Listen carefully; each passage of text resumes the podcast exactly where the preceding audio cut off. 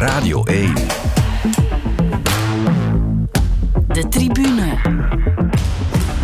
Met David Naert. Goedenavond. De voor ons land erg succesvolle Olympische Winterspelen in Peking zitten erop. En daarom gaan we in deze aflevering dieper in op enkele grote Olympische verhalen van de voorbije twee weken. Maar er is bijvoorbeeld ook al veel gebeurd in het wielrennen. En daarmee kent u ons menu voor het komende uurtje. Ik heb twee Olympiërs uitgenodigd, zo zou je mijn gasten toch kunnen noemen. Dag Eline Berings Hallo. Deelgenomen aan hoeveel Olympische Spelen? Jammer genoeg maar eentje. Ah. Ja, jammer genoeg. Ja. Het scheelde weinig ook, hè, vorige zomer. Ja, ja absoluut. Ja. En dag Jonas Creteur, Olympisch journalist van Sportvoetbalmagazine. En hoeveel staan er al op jouw teller? Wel geteld één. Dezelfde als die van Eline? Nee, nee ah ja, Rio, dus uh, Rio, nee, was Londen, Rio, Rio 2016. En ik was graag naar Tokio geweest, maar daar stak uh, corona een stokje voor. Dus um, het zal voor Parijs zijn de tweede keer. Ja. Uh, hebben jullie de winterspelen intens gevolgd? Ik denk het wel, want ik heb het jullie eigenlijk twee weken geleden gevraagd ja, om dat te doen. Maar zou je het anders ook gedaan hebben? Ja, absoluut. Uh, ik volg gewoon heel veel sport en zeker Olympische sport. Uh, winterspelen, zomerspelen. ja, nu niet dat ik alles live gezien heb, maar ik heb het wel echt van zo goed mogelijk gevolgd. Ja. Via allerlei kanalen en onder andere via Jonas ook. Ja. ja. En wat zijn je favoriete wintersporten? Toch wel echt alles met schaatsen eigenlijk. Hè. Kunstschaatsen, short track en de lange baan ja, daar, daar geniet ik het meest van uh, en heb ik het meest gevolgd ook eigenlijk. Ja. ja. Jonas, jou moet ik niet vragen of je het gevolgd hebt, want ik zie dat op jouw eh, Twitter-feed bijvoorbeeld, hè, waar je goochelt met statistieken alsof het niks is. Voor een journalist als jij zijn dat ook echt hoogdagen, neem ik aan, Olympische Winterspelen. Ook al moet je ze van hieruit volgen. Ja, want het is een beetje een, spreidstand nu bij ons bij Sportvoetbalmagazine. We zijn nu een maandblad. Juist. Toch moeten we dagelijks actualiteit ook opvolgen uh, via de website. Dus en, en ja, als je een passie hebt voor sport, en, en zeker voor die, die Olympische sporten, dan, ja, dan is de winterspelen sowieso een hoogtepunt. En zelfs als ik geen journalist zou zijn, zou ik heel veel volgen. En nu mag ik dat doen omdat het mijn job is, dus, dus met, met al het plezier. Oké. Straks nog veel meer over de Olympische Spelen, maar we steken van wal met de momenten van de week. En eerst het moment van Eline. Le Norvégien Jacob Ingebrigtsen est parti comme Allez. tous les autres protagonistes de ce 15 sans le feu. Ça va être l'un des grands, grands premiers moments de ce meeting de Liévin. Et voyez la diode bleue, les petites lumières bleues. Hein. Il faut suivre ces lumières bleues pour être sur les bases du record du monde. Un, un, un truc à, à souligner, c'est que Jean-Pierre Vattel, le directeur, a offert à Ingebrigtsen une pointure. Sovinski, c'est le cinquième mondial du 800 mètres. Et il accepte de sacrifier comme ça pour aller emmener Ingebrigtsen sur le record du monde.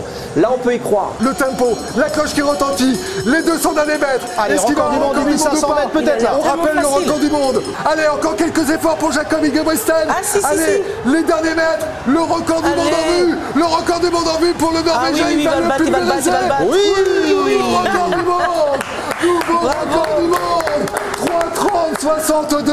Il a l'air Le tellement premier facile. coup d'éclat de cette soirée magique ici à monde. Le Ja, naar goede Franse gewoonte riepen ze allemaal door elkaar. Maar we hebben het wel kunnen begrijpen. Uh, Jacob Ingebrechtsen, die eigenlijk in Liévin het indoor wereldrecord op de 1500 meter niet verbeterde, wel verpulverde als eerste man onder de 3,31 en dat op zijn 21ste. Ja, 3,30, uh, 60 om, uh, om precies te zijn, inderdaad. En nog steeds maar 21. Het is een naam die je al zo lang hoort, waarvan dat je denkt... Ja, Door zijn ik broers ook natuurlijk. Ja, ik ben het dan gaan opzoeken en dan ben je elke keer weer verbaasd. Nog steeds maar 21.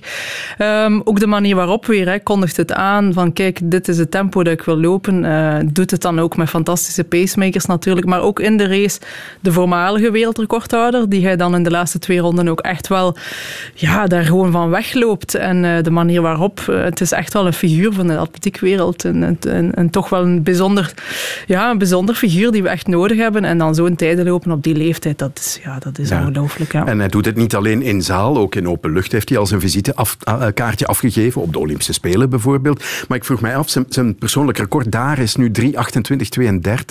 Dat wereldrecord van Hicham El Guerrouj, een van de legendarische records in de atletiek, 3.26 rond. Zou hij dat nu al kunnen? Op zijn 21? Goh, op zijn 21, dat, zal, ja, dat weten we niet. Maar met deze man durf ik ook niet zeggen van niet. Omdat hij zodanig...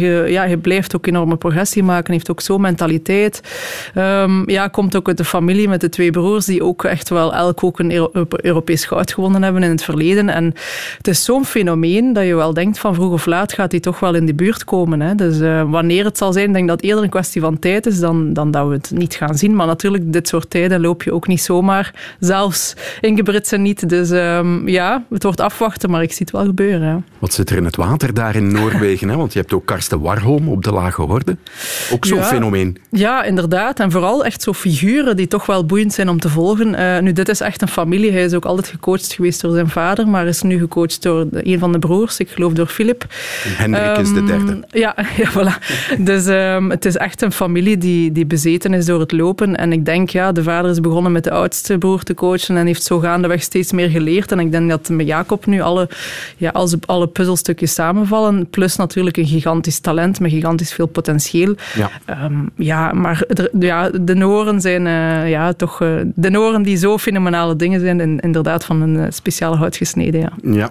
ja. jij wees mij er gisteren op dat de Belgen zich eigenlijk ook al tonen zo vroeg op het seizoen. En wat het meeste opviel was uh, Lassen Bouchiki gisteren met zijn marathondebuut in Sevilla. En meteen 2 uur 10 lopen. Dat is wel straffe kost. Ja, het is snelste debuut van, uh, van, van gelijk welke Belg. en, en ja, België wordt stilaan een marathonland, blijkt, zo blijkt. Uh, dus ja, fantastische tijd. Um, maar ook indoor inderdaad. Er zijn jaren geweest, ik herinner mij 2018 geloof ik, dat ik als enige individueel geplaatst was voor het WK Indoor, plus dan de Tornado's. Nu zijn we al met negen individuele atleten die op dit moment al geplaatst zijn en nog best wel wat atleten die echt wel al in de buurt komen. Dus uh, ja, atletiek zit toch wel echt uh, ja, in een stijgende lijn, wat heel fijn is om te zien. En, en toch wel veel toppers die ook echt wel gaan meedoen voor de, voor de hoge plaatsen, denk ik. Ja, en er is nog even hè, tot dat WK, derde week van maart in Belgrado, het WK Indoor, waar Noorvits misschien wel mooie dingen kan tonen. Ja, Norvits, uh, absoluut. Hè. Ik denk, uh, ja, we leren het ook nog niet, maar misschien maar goed ook voor haar. Ze blijft altijd een beetje vergeten naar mijn gevoel. Hè. Ondertussen heeft ze Ondanks toch al... die vierde plaats op de Ja, de vierde Spelen. plaats op de Spelen. Ze heeft ook vorig jaar zilver op het EK Indoor behaald in Toren. Um, en is ondertussen toch echt wel een ja, gevestigde waarde, durf ik wel zeggen, in atletiek. Uh, ook nu al geopend met 6,51 meter op verspringen en al een mooie 8,41 geloof ik in de horden. Dus um, ja, geeft toch onmiddellijk haar visitekaartje af, terwijl ze echt wel zelf ook aangeeft van ik ben nog volop in training. Ik ga wel indoor doen, maar niet als uh, hoogste prioriteit van dit jaar. En toch op die manier weer, uh, weer openen is toch wel veelbelovend, denk ik. Want er wacht wel een drukke zomer natuurlijk, heel ongebruikelijk door corona. Een WK en een EK in hetzelfde zomerseizoen. Als ik kijk naar Norvits, ja, zou ze dan niet best alleen voor dat EK gaan en, en daar voluit voor het goud gaan? Ja, dat zou je misschien denken, maar Novits kennende, um, denk ik op dit moment dat ze gewoon voor beide zal gaan. Ze heeft mm -hmm. ook in het verleden al, al meerdere meerkampen in één seizoen afgelegd. Je ziet het ook steeds, steeds vaker dat meerkampers combineren met individuele nummers of, of toch wel twee, drie, soms vier meerkampen op een jaar doen. En Norvits is zeker iemand die dat kan, die heel snel kan schakelen, die, die geen schrik heeft om, om, om, ja, om een extra te doen of een meer te doen. Dus ik, ik denk op dit moment dat ze voor beide zal gaan. Maar op het EK kan natuurlijk voor haar wel heel interessant zijn, denk ik, ja. Ja, dat gaan we dan goed in de gaten houden als het zover is. Het wordt een boeiende sportzomer trouwens. Als je dacht dat die van 21 interessant was, die van 22 wordt op zijn minst even interessant. Goed, dan gaan we eens luisteren naar het uh, moment van Jonas. On the shot clock, Powers with the ball. Looking for room, shots gotta go up for Mieseman. It's good. You've got to find her and fight over top of any screening action that comes her way. And then. Six seconds. Four seconds. Mieseman at the end of the quarter got that to go one. You don't match up. Good job defensively by Atkins. Forces the turnover. Mitchell, three on one. Mieseman rewarded. Mieseman has to put it up. And hits it. The shot clock cheese from Emma Mieseman. Dat was Emma Meeseman. Meeseman zeggen wij dus maar gewoon. Toen ze schitterde bij de Washington Mystics. Maar dat is verleden tijd, want ze verhuist naar Chicago Sky. Dat is een ploeg die we al heel goed kennen, ook al moet het seizoen nog beginnen. Ja, well, het zat al een, een tijdje in de pijplijn. Um, het officiële nieuws is dan pas, uh, pas vorige week gekomen. Dat kwam dan vooral omdat de hele kern nog moest samengesteld worden met, met contracten voor Courtney Vandersloot en... Um, Um, en Ali Quigley, haar ploeggenoot ook trouwens in, in Rusland, die ook terugkeren naar Chicago. Mhm. En ja, in WNBA geldt ook de, de salary cap. Dus moesten die lonen op elkaar worden afgestemd, zodat de ploeg onder de salary cap zou, salary cap zou blijven. Ja. Um, en opmerkelijk daarbij is ook dat Meesman zelfs ja, ingebonden heeft qua salaris, 185.000 dollar. Dat is in vergelijking met de NBA vedette een peanuts.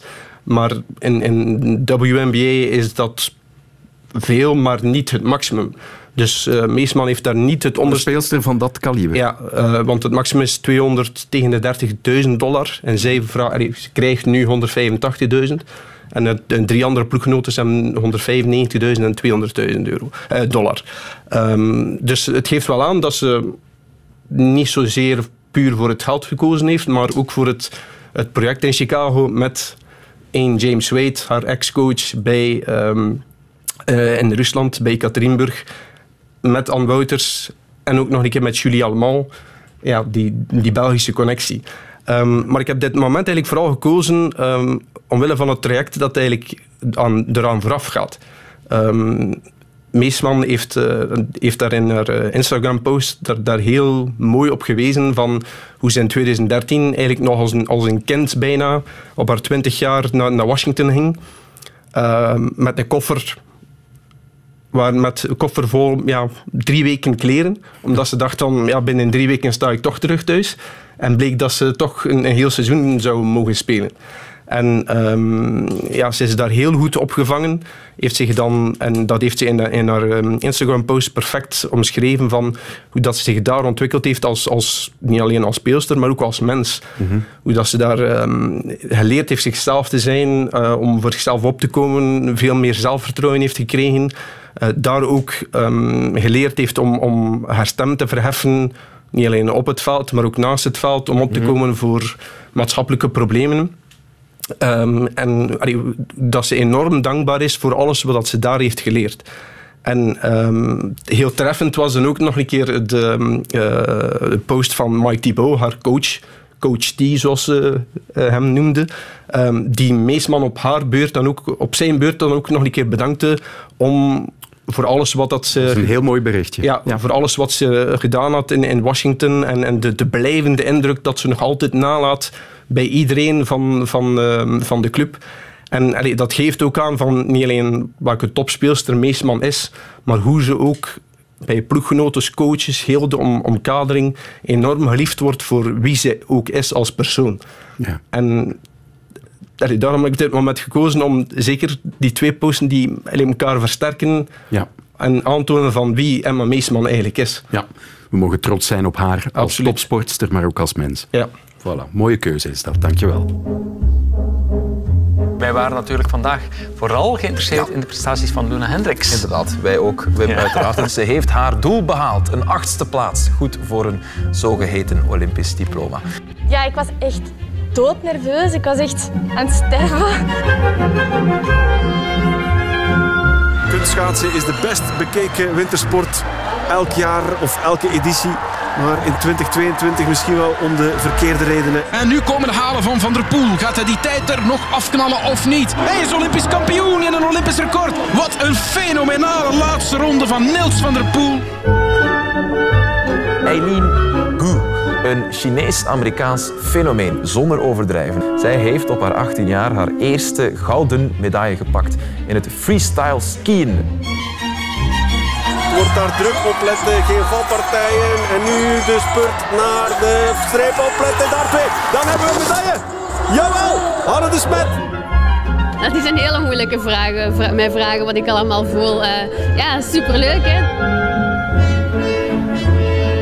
Of Lee, Swings of Lee, Swings is Olympisch kampioen. De handjes gaan de lucht in. Hij is Olympisch kampioen, hij schreeuwt het uit. De hoest op het einde is trouwens altijd die van Jonas Creteur, beste mensen. Want die- heeft wel last van een heese stem. Maar Ja, het is je vergeven. Ja. Eh, je hebt een eh, impressie gehoord van de voorbije 16 dagen in Peking. Met voor ons land toch uitstekende resultaten. Een 19-koppige delegatie keert terug met twee medailles. Goud voor Swings, brons voor de Smet. Daarnaast nog eens vier top 8 plaatsen. Twee voor Hanne de Smet, één voor Luna Hendricks, één ook nog voor Bart Swings. Maar is er in de breedte eigenlijk goed gepresteerd als je ziet dat het drie atleten zijn die voor al die resultaten zorgen? Ik denk, ehm, ja, we zijn natuurlijk geen wintersportland. Hè, dus ik denk dat we toch wel moeten eerlijk zijn dat, dat deze prestaties wel, wel gewoon top zijn. En ik denk, oh, ja, alles beschouwd dat dit een succesvol eh, winterspelen waren. Maar natuurlijk, ja, ja, we moeten in de breedte zeker verder groeien. Ik zag ook het interview van Olaf Spaal daarover. Hè, van we zijn, het is zeker verbeterd. Hè, zeker de, de sporten waar ze op inzetten, daar zie je wel echt een, een stijgende lijn in. Maar het is kwestie van dat toch, eh, als, de als de ambitie er is om het beter te doen, om inderdaad hè, op de breedte, zeker het skiën bijvoorbeeld, denk ik, om daar echt wel nog, eh, nog stappen in te zetten. Dus, eh, Ja, daar waren te veel did not finishes in de uitslagen. Ehm, Jonas, wat is jouw globaal oordeel over de Belgen en de resultaten? Wat op zich, eh, de resultaten spreken voor zich. Het zijn de beste winterspelen in de geschiedenis. Ehm, het contrast met niet eens twee, drie, vier winterspelen geleden is, is, is bijzonder groot. Eh, ook door het aantal atleten, 19 atleten die we, die we hadden. Dus op zich is dat zeer goed, maar voor een, een rijk westers land als België zou dat eigenlijk ook niet meer dan normaal moeten zijn. Ehm, zeker als je ook kijkt eh, naar de medaillestand, eh, welke landen dat er daar allemaal op staan, of vooral ook niet op staan. Ehm, winterspelen blijft een zaak van rijke westerse landen. Ehm, geen enkel Zuid-Amerikaans, eh, geen enkel Midden-Amerikaans, geen enkel Afrikaans. En geen enkel land uit het eh, Midden-Oosten heeft ook maar één medaille gewonnen. Dus het, het blijft een, een, een zaak van ja, Amerika, Canada, West-Europa, Oost-Europa ook natuurlijk. Met de opkomende landen, En dan, China. Ja, ehm, maar zelfs ook Azië blijft beperkt tot Zuid-Korea, Japan, En China. maar voor de rest ook niks. Ehm, dus wij zouden ons, ons daar moeten toch elke winterspelen moeten kunnen tussenstaan. Ja. En met misschien zelfs nog meer medailles. Ja, het was goed, maar het kan nog beter Ja. en het mag nog wat meer. En daarvoor moet er ook meer geïnvesteerd worden. Ehm, Onvermijdelijk. onvermijdelijk. Ehm, is het toeval dat alle drie eh, de atleten die voor de top 8 prestaties en de medailles hebben gezorgd, dat die allemaal uit het Vlaamse topsportbeleid Nee. komen? Nee. Sprak hij op korte toon. Leg eens uit. Maar ja, kijk naar de resultaten op de vorige eh, zomerspelen in Tokio. Mhm. Je had Tian. En that's it, hè. Aan Franstalige kant. Ja. En, en dan de Borlees, maar die zijn dan overgestapt naar... eh, Naar de Vlaamse atletiek. Ja. Ehm, en dan vanuit Wallonië komt nu, werd eigenlijk alleen de biathlonploeg gesteund.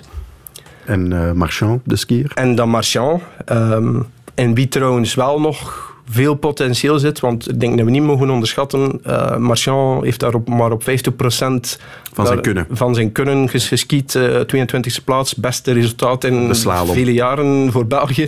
Ja. Ehm, dus ik denk dat er in, in hem wel nog veel meer zit. Mhm. Heel talentvol, ook al top 10 keer top 10, dacht ik, ook ooit in de wereldbeker, maar teruggeslagen door, door blessures. Dus dat is één groot talent. En in Wallonië ja, zetten ze nu op, in, vol in op, op die biathlonploeg die dan compleet de mist is in- ingegaan. Ja. En ik lees dan, ja, f- ehm, ja, wat een last van de grote hoogte, want het biathlonparcours lag op dacht 1600, 1700 meter. Ja, het was zware sneeuw en, en ja, we waren ook niet gewend aan, aan de druk die plots op ons terecht kwam, want we hadden kregen nu toch wel één keer veel aandacht en zo en waren niet gewend om daarmee om te gaan. Dus dat zijn ja, al dan niet valabele excuses, maar, maar ja, als atleet moet je, daar, moet je daar zeker op de Spelen wel mee om kan, kunnen gaan. Ja. Ehm, dus allee, ze zullen daar wel, wel lering uit trekken. Ehm, Want er maar- wordt wel in geïnvesteerd, hè? dat centrum in Elsenborn, eh, de Ja, want, trainingsinfrastructuur. daar zullen ze niet kunnen zeggen of de sneeuw te zwaar of te licht is, want het zal meestal in droge Ja. omstandigheden Maar zijn dat er om maar aan te geven, ehm, het is binnenkort eh, WK voor junioren. Mhm. Daar vertrekken elf Belgen, elf junioren, Belgische junioren naar dat WK biathlon. Geen genaturaliseerde Nee, nee, nee. nee. Dus allee, het geeft wel aan dat er daar Toch iets iets aan het groeien is. En, en ja, moet je daarom... Nou, ja, het was slecht, punt aan de lijn. Maar daarom moet je het hele project misschien niet- niet gaan afschieten als je ziet van er is een voedingsbodem om te laten groeien. Ja, en ik denk in topsport, alles dat je vandaag investeert, komt er vaak maar binnen een jaar of tien uit. Hè. Dat is helaas de realiteit. Ja. En ik denk dat dat de sterkte wel is eh, van, van de Vlaamse topsport. Dat ze echt wel een aantal ja, pistes gekozen hebben, eh, sporten gekozen hebben, om daar dan volop in te zetten, om bepaalde projecten echt wel optimaal te gaan ondersteunen. En dan zie je na x aantal jaren dat er wel iets uitkomt. Hè. Het blijft natuurlijk moeilijk om altijd te voorspellen van in welke sport we zijn in een land ja, waar je niet geen, geen, eh, geen eh, tien Bart Swingsen hebt of geen tien Luna Hendriksen hebt, maar ja, het is echt kwestie van, van in te zetten. Niet alleen op, op de, de omkadering en de middelen, maar echt op de hele, de, alles van, van A tot Z. Een sporter en topsporter gaan omkaderen op, van op jonge leeftijd. En dat doen ze in Vlaanderen meer en meer. En dan zie je wel eh, dat de resultaten volgen. Natuurlijk. het was ook niet toevallig dat eh, Pieter Heysel, de bondscoach van dan de shorttrekkers, benadrukte van ja, het is een, de, de medailles van, eh, of de medaille van Hanne de Smet is een traject van, ik dacht acht jaar of zoiets dat hij van sprak. Ja. Dus ja, ja. En, en nu, en, en het, ja, het jammer is dat in feite Sportmin in België nu pas Hanne de Smet leert kennen. Terwijl ze in feite al acht jaar aan die weg naar de top timmert. Vorig jaar al zilver had behaald op het WK. Maar wie kende in Vlaanderen tot voor deze Spelen Hanne de Smet? Mhm. En zelfs Bart Swings was eh, niet de allerbekendste, denk ik, voor deze Spelen. Zullen we eens luisteren naar onze Olympische kampioen, wat hij te vertellen had de dag na zijn gouden medaille op de massastart. Heb je al een keer nagedacht binnen je hele carrière hoe dat pad gegaan is en, en waar dit nu uitkomt?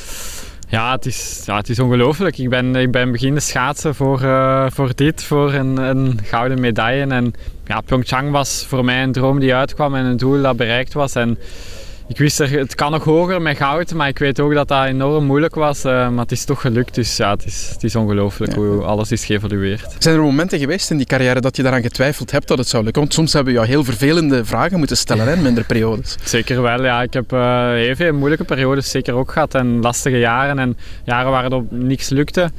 Ehm, maar ik denk dat ik daar alleen maar sterker van geworden ben en, en van geleerd heb met, met alle mensen rond mij die mij altijd gesteund hebben en daardoor nu hier wel kan staan. Dus ja, dat is, eh, is een mooie pad geweest en een mooie weg. Ja, ik, ik wil eigenlijk zeggen, ik heb het gevoel dat België hem nu pas echt heeft leren kennen. Ook al won hij vier jaar geleden wel zilver op de Olympische Spelen. Maar ja, dat pad loopt dan niet altijd over rozen. Soms is een tegenvallende uitslag en zie je wel, het komt er niet uit. En een beetje berustend. Ja, absoluut. En, en ja, bij mij ook. Ik moest ook al denken, goh, dat zilver, van, ja, hoe, ging dat juist toen? Ik heb daar ook niet zo'n heel, hele felle herinnering van. Terwijl dit, dit goud, ik denk dat dat heel veel mensen voor heel lang zal bijblijven. En ja, hij heeft ook een andere kant van zichzelf getoond. En ik vond ook wel, naar, naar de aanloop van deze Spelen ook, het was ook wel een andere Bart in zijn taal, in zijn voorbereiding, in wat hij, in wat hij bracht. Je voelt, hij heeft een team rond hem. En dat is heel mooi wat hij ook zegt in het interview, van ja, hij heeft in alle moeilijke momenten wel altijd, die mensen zijn altijd gebleven, zijn altijd samen op pad blijven gaan. Hij heeft een, een- ja, geweldige mensen rond hem. En ja, ik denk, hij is gegroeid als mens, als sporter en, en hij, laat alle kleuren daarvan zien en dat maakt het ook een heel boeiende persoon om te volgen. En ik denk dat hij dat misschien toen minder, minder deed, waardoor het ook minder bleef hangen. ehm. En nu was hij natuurlijk de man ook, eh, ja, en de manier waarop, ehm, ja, Ja. Het, het, het klopte volledig. Hè. Ja. Is hij Belgisch grootste Olympier bij de mannen? Wat ik toch op verschillende plekken heb gelezen. Ik denk wel dat je je zo mag noemen als tweevoudig gemedailleerde. Maar wat denken jullie? Ja, dat is altijd, altijd moeilijk vergelijken. Zeker dan nog een keer winterspelen en zomerspelen. En, en ja, Van de Wallen die die hout en, en brons behaalt eh, op twee verschillende spelen, 80, 88. ehm, ja, dat is, dat is zeer moeilijk te, te vergelijken. Ze- Puur, zeker ook al- als je alleen al kijkt naar alleen dat Olympisch palmarès, denk je denk dat je heel breed moet gaan kijken naar, naar wat een atleet niet alleen op de Spelen, maar ook op alle andere kampioenschappen heeft gepresteerd. En, en ehm, op, allee, op dat vlak denk ik dat we ook nog altijd onderschatten wat voor absolute topper Bart Swings in het skielen was. Hè. Oké, je kunt zeggen, misschien ja, het is, het is een kleine sport. Maar heeft daar ook... Ja, maar hij won ze wel, al die wedstrijden. Alles, alles gewonnen. Hè. Eh, op Europees wereldkampioenschappen was absolute topper. Ehm, en en allee, dat is ook de, de, de reden, denk ik, waarom dat hij het altijd eh, dan later in het schaatsen een beetje mentaal moeilijk gehad heeft. In een skieler was hij, ja, was hij de killer bij uitstek. Een winnaar tot en met, nog altijd. Maar als je dan naar dat snelstatiën openstapt en het, het wordt dan beter en je maakt progressie en, en in het begin is het allemaal leuk. Maar als je dan ja, tegenslagen en, en eh, je maakt geen progressie meer, ja, dan, dan knaagt dat knaagt dat als, als Ja. killer en als, als winnaar. En, en ik denk dat, eh, dat, allee, dat hij daardoor een beetje ook die, die, die mentale dipjes gehad heeft. Dat is misschien ook te slim. Hij analyseert Ja, maar je kan soms, ehm, allee, zoals Maarten Thijssen, zijn, zijn eh, kinesist, al, al 12 jaar lang trouwens. Eh, ik denk dat we dat ook moeten benadrukken samen met, met eh, Jelle Spruit, zijn coach al van nog verder. Ehm, zoals Maarten Thijssen zei, ik dacht in een interview met, met het Nieuwsblad, van, ik vond het zeer mooi omschreven, eh, Bart is altijd positief ontevreden. Ja, ik vond dat ook een heel mooie quote. Ja. Ja. Ja, Daar kun jij veel over zeggen, denk ik. met Ja, jouw ik heb dat inderdaad ook, ook eh, gelezen en, en opgeschreven, omdat ik dat heel sterk vond. Ik, kan, ik ken Maarten ook. Maarten is inderdaad eh, niet alleen van, van Bart, maar ook van veel Olympiërs eh, de vaste kine. En ehm, ja, daar zit gewoon zoveel in. En, en de kunst is om, om die balans daarin te behouden en niet door te slaan in een overdreven perfectionisme van altijd, ah, het is nooit goed genoeg. Ja, je moet altijd beter willen, maar toch af en toe ook zeggen van voor vandaag was het goed, maar morgen wil ik nog meer. En ik denk, ja, mij, mij lijkt, leek hij gewoon de laatste maanden en jaren echt toe te groeien naar iemand die zeer bewust is van wat kan ik allemaal, wat wil ik, ik wil dat goud, maar heel dichtbij blijven van hoe ga ik dat doen, op welke manier.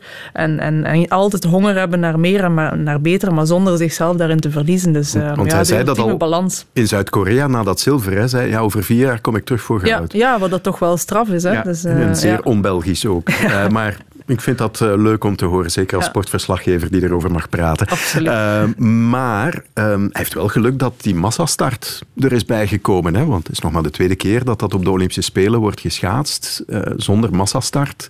Dan had hij waarschijnlijk nooit heel- een medaille heel erg moeilijk, ja. hè? Ja, Ja, ja. dan was hij waarschijnlijk gestrand op... Ja, het straf is in feite dat, dat eh, zijn, zijn beste uitslagen eh, op de klassieke afstanden in 2014 zijn eerste spelen waren. Vierde plaats op de 5000 meter. Ehm, alleen mogen we niet onderschatten hoezeer het niveau sindsdien ook in die klassieke afstanden is gestegen. En ook Bart Swings gaat nu, heeft dit seizoen verschillende Belgische records verbeterd, schaats nu rapper dan ooit.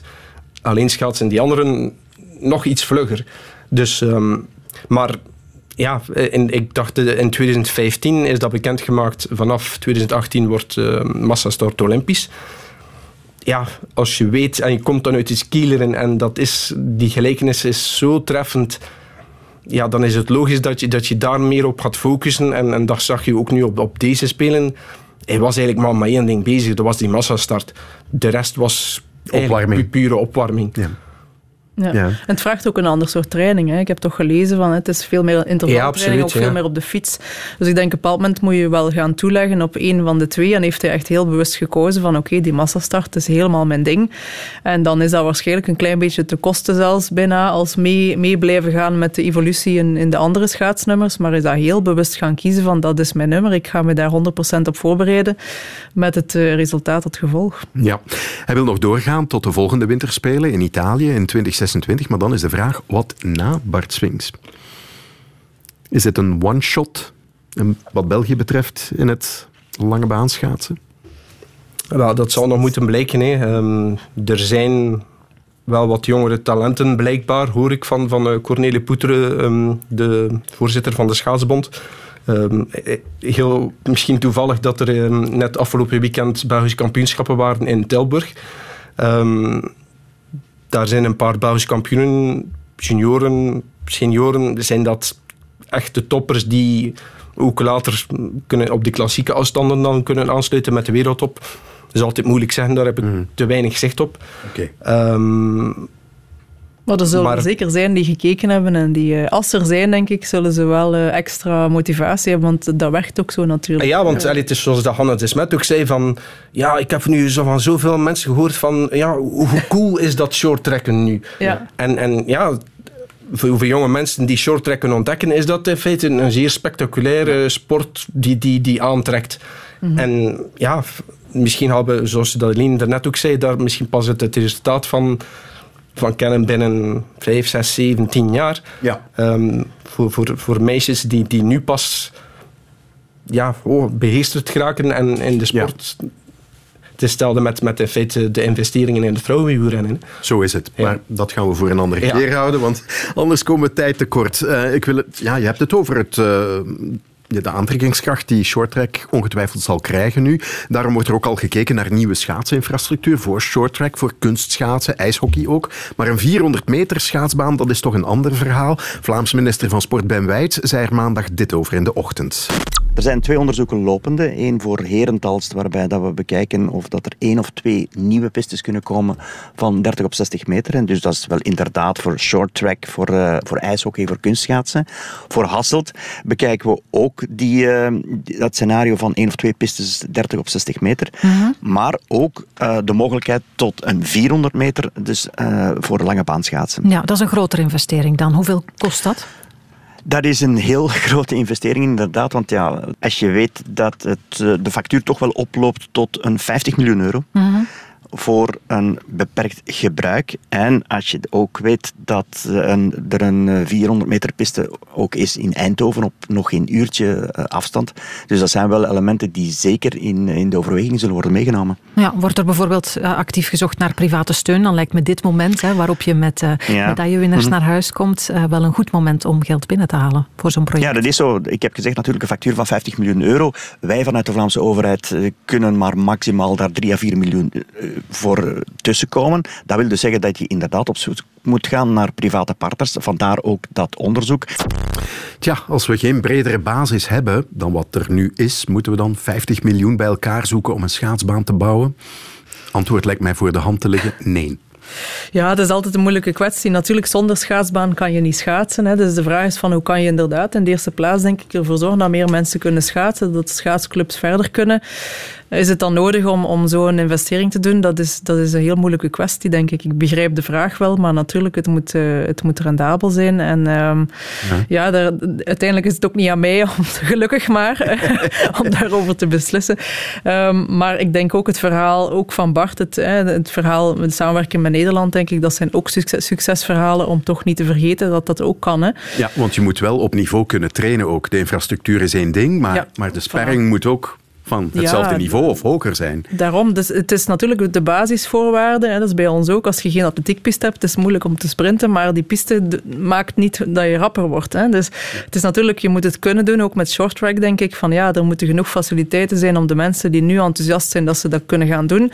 Maar de echte topprestaties, daar zit zoveel anders bij. Daar moet je ook topcoaches, topomkadering, alles, hè, sparringpartners, zoals je zegt, die Bart dus gaan zoeken is in Nederland. En ik geloof ook Hanne de Smet hè, is Klopt. ook in Nederland gaan zoeken.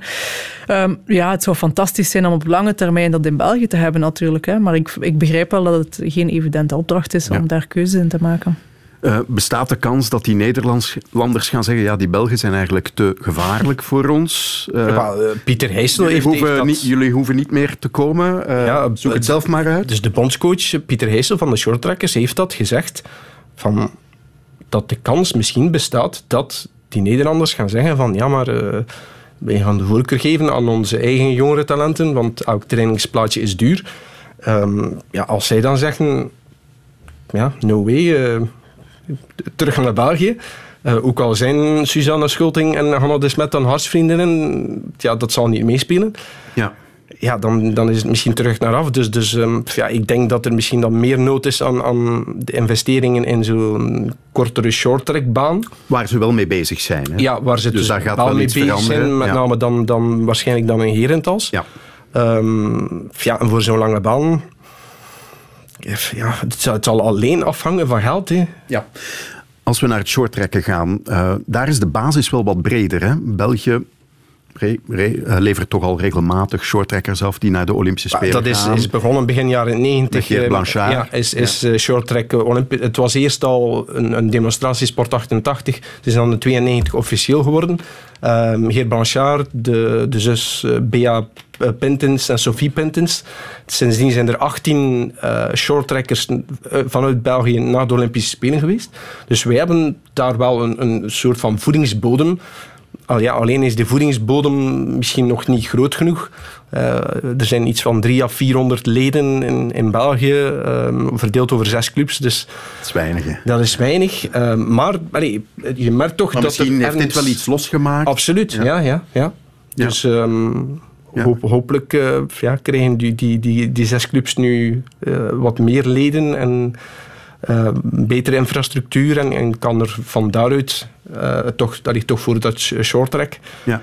um, kan er dan wel iets meer groeien. En voor, dat, voor, die, ja, voor die lange baanschaatsers, ja, ik, ik, ik vrees voor dat. Uh, allez, je hoort het ook aan Weits. Uh, twee jaar geleden zat hij nog in diezelfde tribune, hier uh, in ditzelfde programma, te zeggen: um, Ja, het ziet er goed uit en ik ben optimistisch gestemd. Maar als je hem nu hoort. Ja. Ik las uh, enkele maanden geleden ook dat Tialf, uh, de roemruchte ijstempel in Nederland, hij zo na failliet was, dat de provincie daar ook elk jaar minstens een half miljoen moest bijleggen, dat het onderhoud niet kon worden uitgevoerd. Dus je ziet maar, zelfs in het schaatsmekka Nederland is dat helemaal geen voor de hand liggende zaak om dat rendabel te houden. En daar is het precies omdat er zoveel schaatsploegen, professionals, zijn die die piste bezetten, dat er geen plaats is voor recreanten waar ze nog iets aan zouden kunnen verdienen. Ja, de enige manier om die schaatsbaan rendabel te houden is, is door alle activiteiten van, van gewone Um, maar ook uh, shopping, uh, vergaderzalen, om daar in feite een heel complex van te maken. Ja. En ik denk dat dat de enige manier is om, om dat rendabel te maken. Anders is dat... dat uh, krijg je in Vlaanderen of ja. in België nooit gerealiseerd. Daar kunnen we zeker van zijn. Maar Hanne de Smet en haar broer Stijn eigenlijk ook. Hun voorbereiding was trouwens ook redelijk verstoord naar deze Olympische Spelen. Dat mag ook nog wel eens in herinnering worden gebracht. Waar zij nu staan, dat had zij toch niet kunnen bereiken zonder die samenwerking met Team NL. Nee, absoluut niet. Nee. nee. Ja. Ja. Ook al timmeren ze al lang aan de weg. Want allee, zeker in short track, ze, ze zeggen dat zelfs ook in Nederland, heb je trainingspartners nodig. Um, in, in het lange baanschaatsen kan je nog uh, op je eentje nog iets doen, maar zeker in short track lukt het niet alleen. En, en, en als je dan partijen oefenen. Ja, maar, maar als je dan uh, met die Nederlandse toppers en zeker een Suzanne Schulting kunt trainen en ook al ja, daardoor gemotiveerd kunt geraken door, door, door de passie die, die zij uitstralen. Dan... is het volledige plaatje. Ja, absoluut. Ja. Ja, ja, ja. Oké. Okay. Laten we hopen dat het kan blijven bestaan. En uh, dan kunnen we broer en zus verder zien groeien. Um, Eline, jij wou het absoluut ook over Luna Hendricks hebben. Achtste ja. geworden in het kunstschaatsen. Dat is een heel, heel mooie prestatie. Ja, en ik heb toch echt, zoals iedereen denk ik, maar ik heb echt met zoveel bewondering zitten kijken naar, naar ja, hoe zij het ook doet. De elegantie, de uitstraling die ze heeft ook. En ook, ook de weg naartoe is toch ook niet, niet altijd evident geweest voor haar. Ze heeft toch een moeilijke periode gehad met veel blessures. Uh, met ook fysieke problemen. Uh, ja, ook, ook wat met voeding en dergelijke. En dan heeft ze op een bepaald moment echt wel stappen gezet en, en dingen anders aangepakt. En uh, ja, dan is de bal aan het rollen gegaan. En nu was ze toch wel echt ja, een van de... Ja, onze, onze grote drie op deze winterspelen. Maar ik vond het, het, ik vond het echt heel boeiend en heel fascinerend om haar bezig te zien. En, en mm. de manier waarop ook... ja. ja. Jonas, je zei me dat je wat strenger was in je oordeel. wat strenger... Um je moet gewoon objectief kijken en gewoon neutraal noteren dat ze, uh, uh, de score die ze nu heeft neergezet, dat dat de vijfde beste score uit haar carrière is. Dus ze heeft niet op haar beste niveau gepresteerd. Uh, vooral dan technisch. Um, want dat zag je ook, de, vooral de, de score in, in de vrije kuur. Dat was pas de elfde beste technische score van alle schaatsers. Maar haar components, dus, dus alles daar rond, was de vijfde beste score en maar heel nipt onder de twee, twee andere Russische. Even goed dat ze daar, want uh, de coach ook zei ook van, ja, eigenlijk had ze wat, op dat vlak wat meer verdiend. Um, dus is zij eigenlijk buiten het pure technische, de sprongen, eigenlijk minstens top drie waard misschien. Ja. En ze heeft er ook net niet haar persoonlijk record van die components benaderd, maar ja, haar technische score was door, door die mislukte ja. show ja. was, was veel minder. Um, anderzijds versta ik ook wel dat je uh, één, want je moet ook de benadruk, nadruk leggen dat blijkbaar ook de jury heel streng heeft beoordeeld. En twee, dat het voor, voor, voor Luna ook de allereerste keer was dat ze met eigenlijk steile verwachtingen naar zo'n groot kampioenschap is gegaan. Vorig jaar is, is ze vijfde geworden op het WK. Mm -hmm. Ja, out of the blue in feite. Eh, niemand hield rekening met haar. Met haar. Ehm, en nu ja, werd ze in alle kranten opgevoerd als... Op het EK ja, absoluut. de Spelen. Ja. En, en dan zag je, en ik vond dat wel heel opvallend, en misschien dat Eline dat, dat beter kan verklaren dan ik. Ehm, in de korte kuur zei ze van, ja, ik, ik had eigenlijk geen zenuwen en ik, of ik had vooral ook te weinig, weinig. Ad- adrenaline. En, en het kwam er precies niet uit. En, en, en dan in de, in de vrije kuur zei ze dan eigenlijk bijna totaal het tegenovergestelde van oh, ik, ik ging dood en, en, en oh, ik had zoveel zenuwen. Allee, de contrast tussen die twee vond, ja, vond ik zo Nee. frapperend. En, Nu, ik heb het wel gepercipeerd als ik ging dood. Heb ik, heb ik wel begrepen, was eerder fysiek wel, denk ik. Dat het gewoon, ja, die, dat is gewoon zo slopend om heel, om, heel- om, ja, om heel die oefening te doen en dat tempo en die intensiteit. Ehm, ja, inderdaad, het viel op dat ze naar een bepaald, gevoel, dat ze ook heel veel nog praten over het EK en ook, ook, heel veel vragen daarover kreeg. Maar elk kampioenschap is natuurlijk een nieuw kampioenschap en, en het gevoel op zo'n Olympische Spelen is altijd heel anders. En als je dan, ja, dat kan dat je het, dat het, heel, anders, eh, dat het heel anders voelt en heel anders waarneemt. Zeker de druk, zoals je zegt, dat ze toch wel voelden van hier kan ik misschien, hè, je begint dan wel wat te dromen en na te denken en goh, je weet wat nooit en misschien dit en misschien dat. Dus voor haar zal het zeker een heel andere beleving geweest zijn, waar ze ongetwijfeld ook veel van geleerd heeft. Maar net daarom, in de context van de Olympische Spelen, denk ik dat ze, dat ze wel haar niveau gehaald heeft wat ze moest halen of voorhalen. Ja. Omdat, het, omdat het net zo moeilijk is om in die context eh, alles perfect te doen. Zeker in zo'n eh, zo'n discipline waar het echt eh, ja, dat, dat, ja, van Ja. details afhangt En natuurlijk. waar echt wel met een vergrootglas werd naar gekeken. Dankzij de onfortuinlijke Camila Valieva, die toch mocht deelnemen. Ondanks een positieve dopingtest, die dan pas tijdens de Spelen bekend raakte.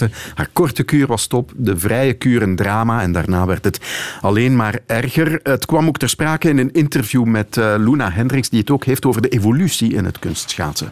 Als je naar, naar de, het gala kijkt, dan, dan zie je ook echt het plezier van alle schaatsers. En het artistieke is hier ook veel meer aanwezig. En ik denk ook gewoon dat dat veel leuker is als, als eh, publiek om naar te kijken dan alleen maar naar, van sprong naar sprong te gaan. En ehm, dat er ook helemaal geen sprake hoeft te zijn van, eh, van doping of zo. En ehm, dat is gewoon heel jammer, want kunstschaatsen is een kunst. En eh, ja, dat gaat nu steeds minder en minder door eh, alle technische. Ik vind ook dat de leeftijd gewoon hoger moet, moet zijn. Mm, dan ja, kan er zo'n situatie als hier niet gebeuren en dan is iedereen eigenlijk gewoon gelijk. En ja, het is ook gewoon veel mooier om naar een volwassen vrouw te kijken dan naar een kindje op het ijs.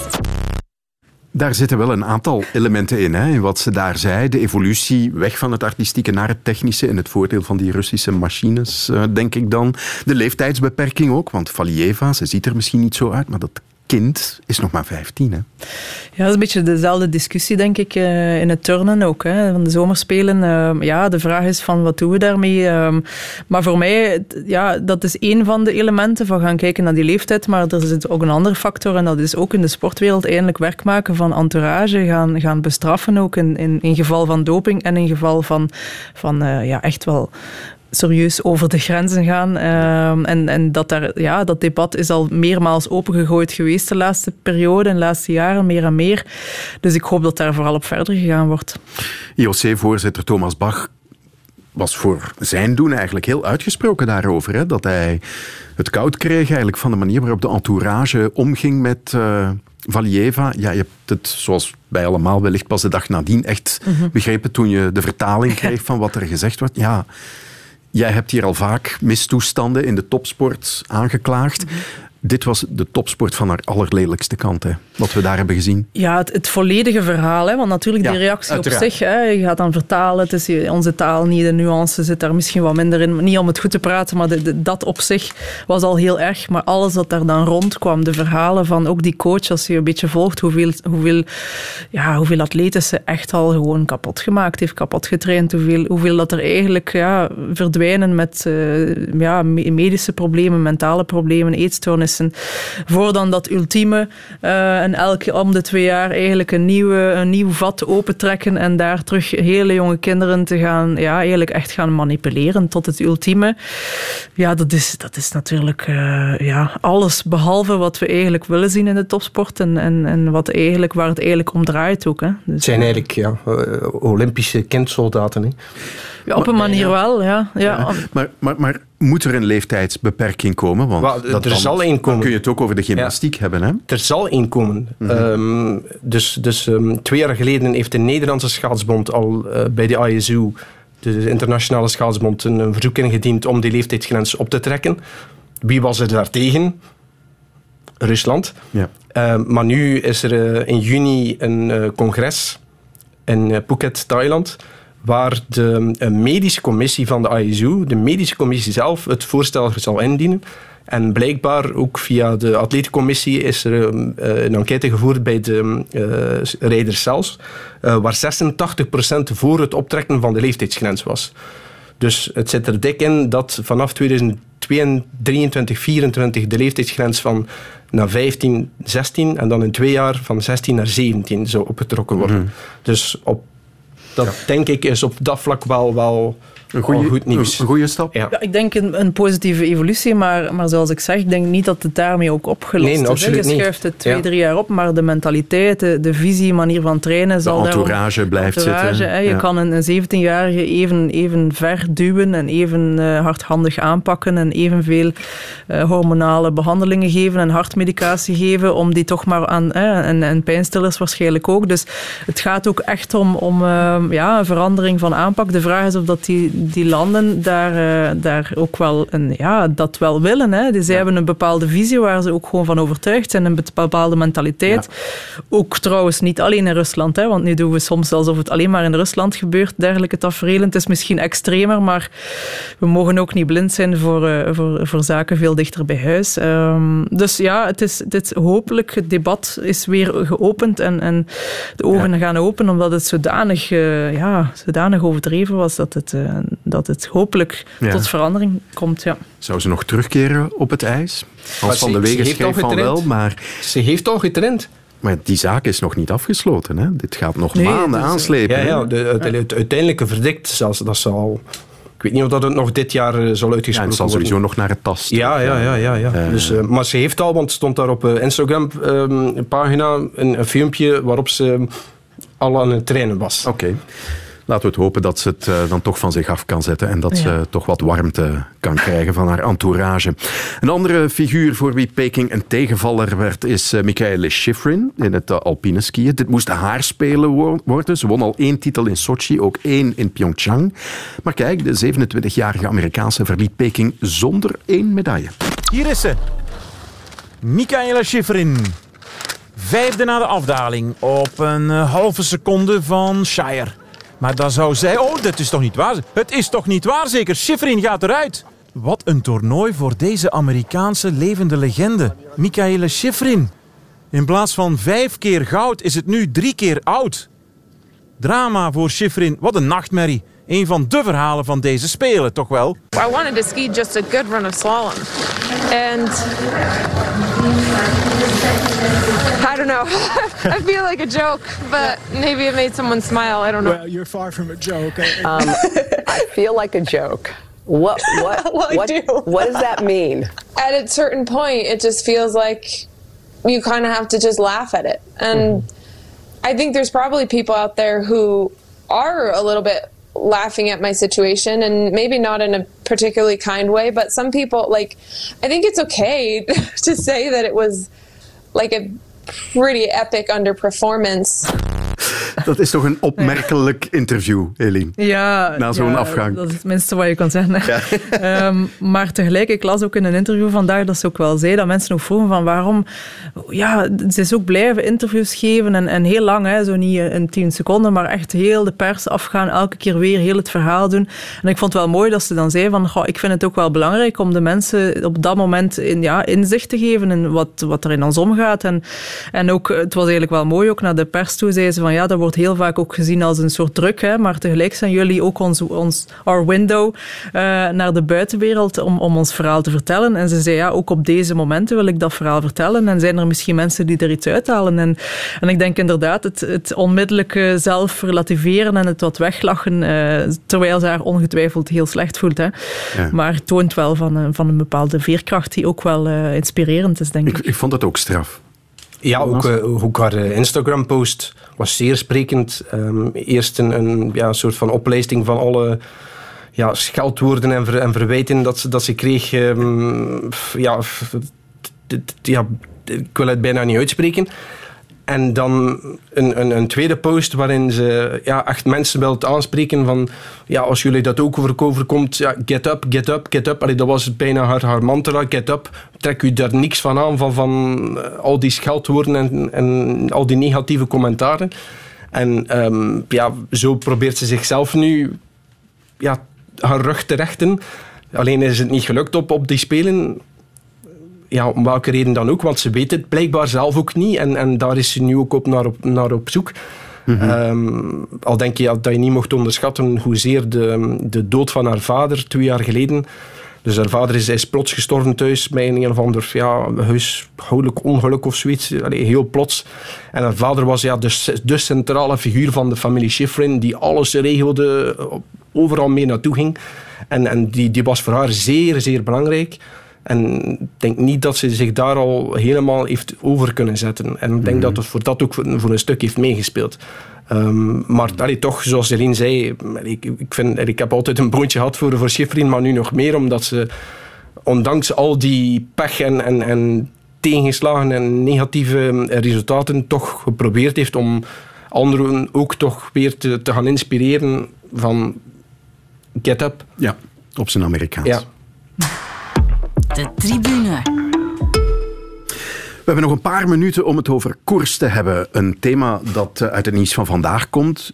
De Ronde van Vlaanderen. Mannen, vrouwen. Gelijk prijzengeld vanaf eh, dit seizoen en vanaf volgend seizoen bij alle klassiekers van Flanders Classics.